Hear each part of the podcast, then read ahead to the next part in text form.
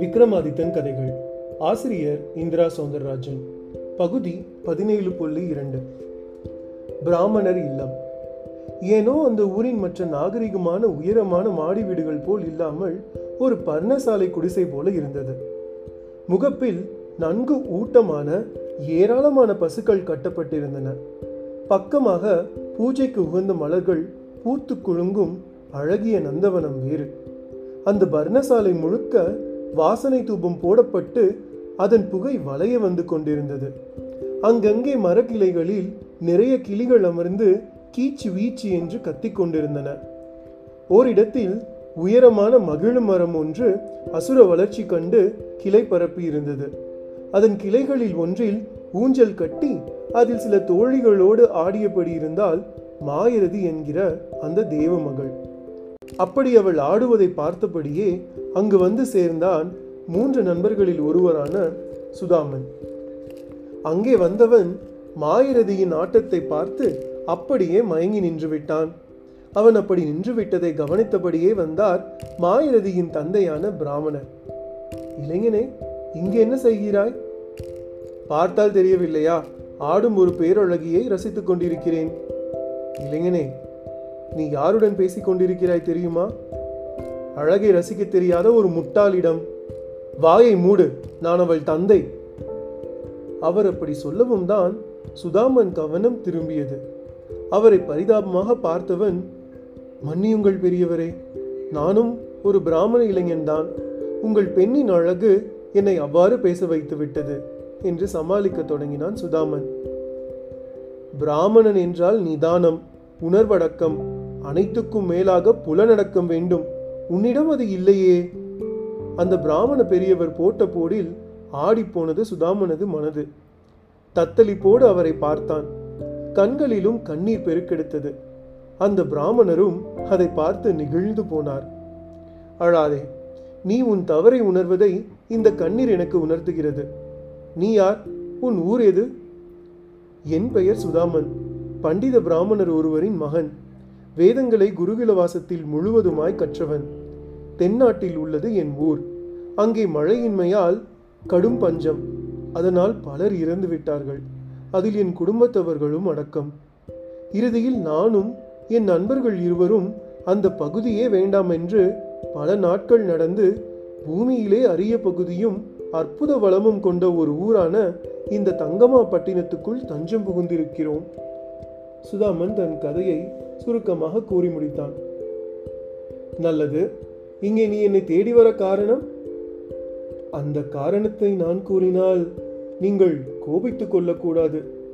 ம் பரவாயில்லை கூறு. உங்கள் உங்கள் ம் சொல். உங்கள் மகளின் பேரழகை பற்றி எல்லோரும் பேசிக்கொண்டார்கள் அவளை நானும் கூட நேற்று ஆற்றுக்கு அவள் நீர் எடுக்கச் சென்றபோது கண்டேன்.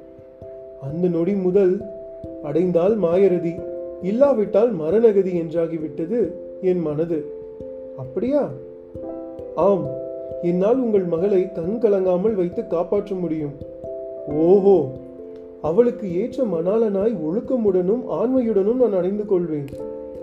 ஒருவேளை நான் மனம் செய்ய தர மறுத்தால் இதோ இங்கேயே உயிரை விட்டு விடுவேன் அவ்வளவு மோகமாயின் மகள் மேல்? அதை நான் எப்படி சொல்வேன்? உங்கள் மகளின் பேரழகு என்னை சொக்க வைக்கிறது. அப்படியானால் ஒரு நிபந்தனை. தெரியும் நீங்கள் எந்த நிபந்தனை விதித்தாலும் சரி நான் அதற்கு கட்டுப்படுகிறேன். நிபந்தனைக்கு முன்பே அதற்கு கட்டுப்படுவதாக நீ சத்தியம் செய்ய வேண்டும். தாராளமாக அவசரப்படாதே. எனது நிபந்தனையே என்னவென்று தெரியாமல் நீ சத்தியம் செய்வது புத்திசாலித்தனம் அல்ல எனக்கு இப்போது ஒரே குறிதான். அது உங்கள் மகளை மணப்பதுதான். இல்லாவிட்டால் நான் மரணிக்க தயாராகிவிட்டேன். அப்படி ஒரு மரணத்தையே நீங்கள் நி- நிபந்தனையாக விதித்தாலும் பாதகமில்லை. அதை மாயிறதிக்காக மகிழ்வோடு ஏற்றுக்கொள்கிறேன். சுதாமன் உணர்ச்சி பொங்க பேசுவதை ஊஞ்சலில் அதுவரை ஆடிக்கொண்டிருந்த மாயிரதியும் கேட்டுவிட்டு அவனை நெருங்கி வந்தாள். ஊன்றி பார்த்தால் அவள் பார்ப்பதை அவனும் பார்த்து சொக்கி போனான்.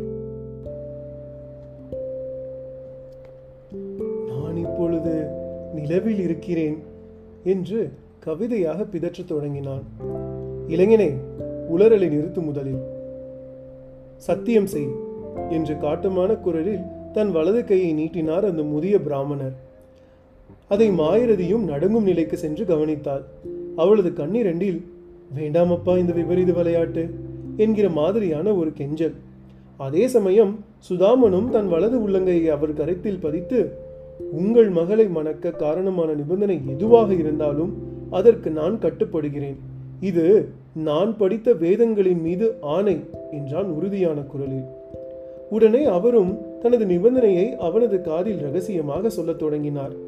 அடுத்த நொடியே சுதாமன் முகத்தில் ஏராளமான அதிர்ச்சி. அதிர்ச்சியோடு வந்து நிற்கும் நண்பன் சுதாமனை காணும் பரந்தாமனும் அனந்தாமனும் என்ன நடந்திருக்கும் என்பதை யூகித்து விட்டார்கள். அவனிடம் அதன் பிறகு ஒரு வார்த்தை கூட பேசவில்லை. இருவருமாக அந்த பிராமணரை கண்டு பேச புறப்பட்டு விட்டனர்.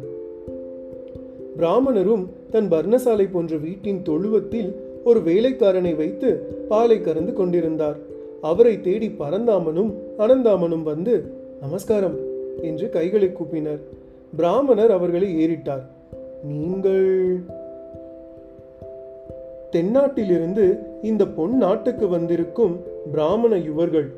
ஓ அந்த சுதாமன் நண்பர்களா? ஆம் என்ன விஷயம்? நாங்களும் உங்களை மகளை மணக்க விரும்புகிறோம். உடனேயே அந்த பிராமணர் சிரித்தார். நிறுத்துங்கள் நிபந்தனையை கூறுங்கள் பிறகு சிரிக்கலாம் என்றான் பரந்தாமன். ஏன் உங்கள் நண்பன் அது என்னவென்று உங்களிடம் கூறவில்லையா?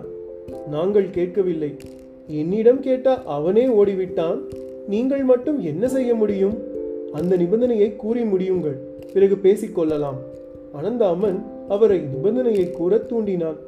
அந்த வாக்குவாதத்தை ஒரு பால் செம்புடன் வந்த மாயிறுதியும் கவனித்தாள். அவள் கண்களில் கலக்கம். சரி அப்படியானால் சத்தியம் செய்யுங்கள். பிராமணர் கரம் நீண்டது. அவர்களும் சத்தியம் செய்து முடித்தனர். அவரும் அவர்கள் காதில் நிபந்தனையை கூறினார். அவ்வளவுதான். இருவர் முகமும் இருண்டு விட்டது. அனந்தாமனை பரந்தாமனும் பரந்தாமனை அனந்தாமனும் பார்த்து வெறித்தனர். சுதாமனுக்கு ஏற்பட்ட அதே தவிப்பு. தங்கமா பட்டினமே ஒரு மாய நகரமாக ஒரு வினாடி அவர்களுக்கு தோன்றியது. எதுவும் பேசாமல் திரும்பி நடக்க தொடங்கினர். உடனே பிராமணர் அவர்களை பார்த்து சிரித்தார். எனக்கு தெரியும் எனது நிபந்தனையை ஏற்று என் மகளை திருமணம் செய்து கொள்ளும் மனோதிடம் ஒருவருக்கும் கிடையாது. என்று உடனேயே அவர் வக்கரித்தார். ஆனால் அவர் அப்படி கூறிய அதே சமயம் பரந்தாமனும் அனந்தாமனும் மனோதிடத்துடன் முன்னால் வந்து எங்களுக்கு சம்மதம் என்றனர். அதே சமயம் முன்பு அவரை விட்டு மௌனமாக சென்ற சுதாமனும் இப்பொழுது அவரை நோக்கி வந்தபடி இருந்தான்.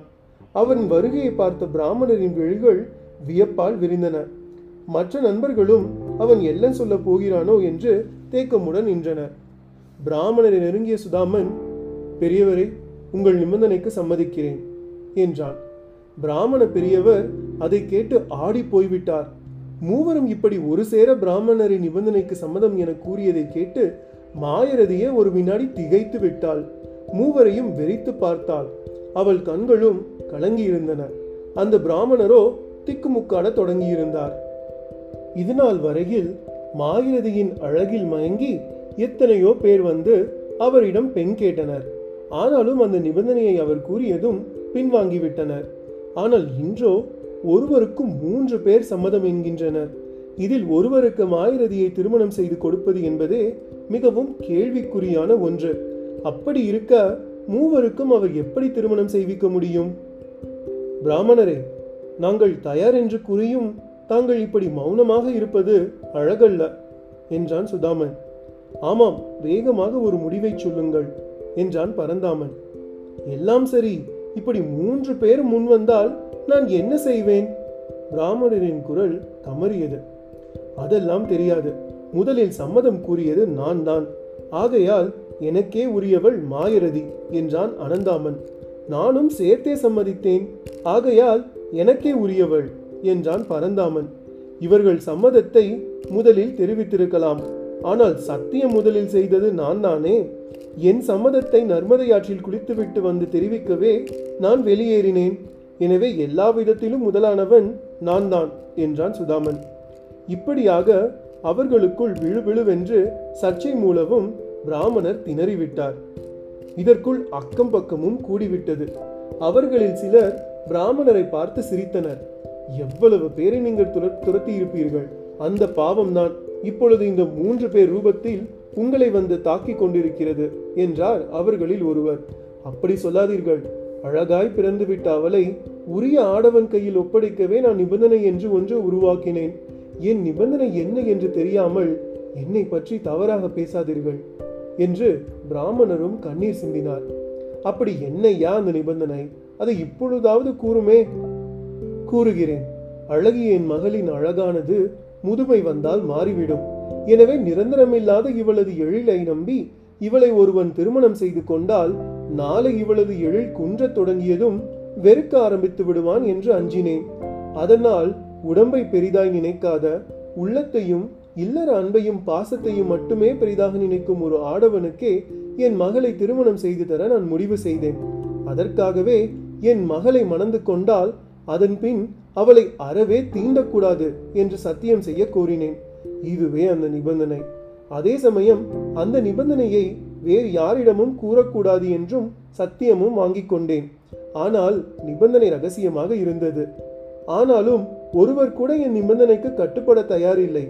எல்லோரும் மாயிரதியின் உடலேயே நேசித்து வந்தவர்கள் என்பதே காரணம். இவர்களும் அவள் அழகில் மயங்கித்தான் வந்தார்கள். ஆனால் என் நிபந்தனைக்கு கட்டுப்பட்டதுதான் ஆச்சரியமாக உள்ளது என்று தனது நீண்ட பேச்சினை அனைவர் முன்னாலும் முடித்த பிராமணர் இப்பொழுது நான் என்ன செய்ய போகிறேன் என்று தெரியவில்லையே என்றும் கண் கலங்கினார். அவர்கள் மூவரையும் பார்த்து உங்களில் ஒருவருக்கு நான் என் மகளை திருமணம் செய்து தருகிறேன். உங்களுக்குள் நீங்களே ஒரு முடிவுக்கு வாருங்கள் என்றார் இறுதியாக. ஆனால் அவர்களோ ஒன்றுபடாமல் எனக்கு தான் மாயரதி எனக்கு தான் மாயரதி என்று கூச்சலிட்டனர். இதை பார்த்து கொண்டே இருந்த மாயரதிக்கோ மிகவும் சங்கடமாகிவிட்டது. மாயரதி உன் தந்தை உன் வாழ்க்கையை ஏலம் போடுகிறார். பார் உன்னை தீண்டாமல் வாழ்வதற்கும் ஒரு போட்டி நடக்கிறது. நீ என்ன சுகத்தை காணப் போகிறாயோ போ என்று மாயரதியை அவளது தோழிகள் சிலர் குழப்பத் தொடங்கினார். அதே சமயம் அந்த மூவரும் நாங்கள் வேதம் படித்தவர்கள் அதன்படி நடக்க வேண்டியவர்கள் ஒரு பெண்ணை மனதில் இணைத்து விட்டால் அதன் பின் அதிலிருந்து மாறவே மாட்டோம். இருந்தாலும் இறந்தாலும் இந்த ஜென்மத்தில் அவளே என் மனைவி என்று தனித்தனியே உறுதிபட கூறவும் பிராமணருக்கு தான் புலியில் வாயில் சிக்கிக்கொண்டு விட்டது போல ஆகிவிட்டது. சற்றென்று மாயரதிக்கு ஒரு உபாயம் புலனாயிற்று. இனியும் இந்த கூத்தை தொடரவிடக்கூடாது என்று முடிவெடுத்தவள் நான் உயிரோடு இருந்தால்தானே இத்தனை சிக்கல்? நான் இல்லாவிட்டால்? என்று தனக்குத்தானே கேட்டுக்கொண்டவள் வேகமாக பர்ணசாலைக்குள் சென்றவள் மலமளவென்று அங்குள்ள ஒரு வஸ்திரத்தையே கயிறாக பயன்படுத்தி தூக்கு போட்டு கொள்ள ஆரம்பித்தாள். இது எதுவும் தெரியாத அந்த மூன்று பிராமண இளைஞர்களும் எனக்கு தான் மாயரதி எனக்கு தான் மாயரதி என்கிற அந்த தர்க்கத்திலேயே குறியாக இருந்தனர். நெடுநேரம் வரை ஆகியும் அவர்கள் தங்கள் பிடியை விடவில்லை. அதே சமயம் உள்ளே சென்ற ஒரு சேடிப்பெண் அலறி துடித்து கொண்டு வந்து சொன்னால் மாயரதி தூக்கில் தொங்கி உயிரை விட்டு விட்டாள்.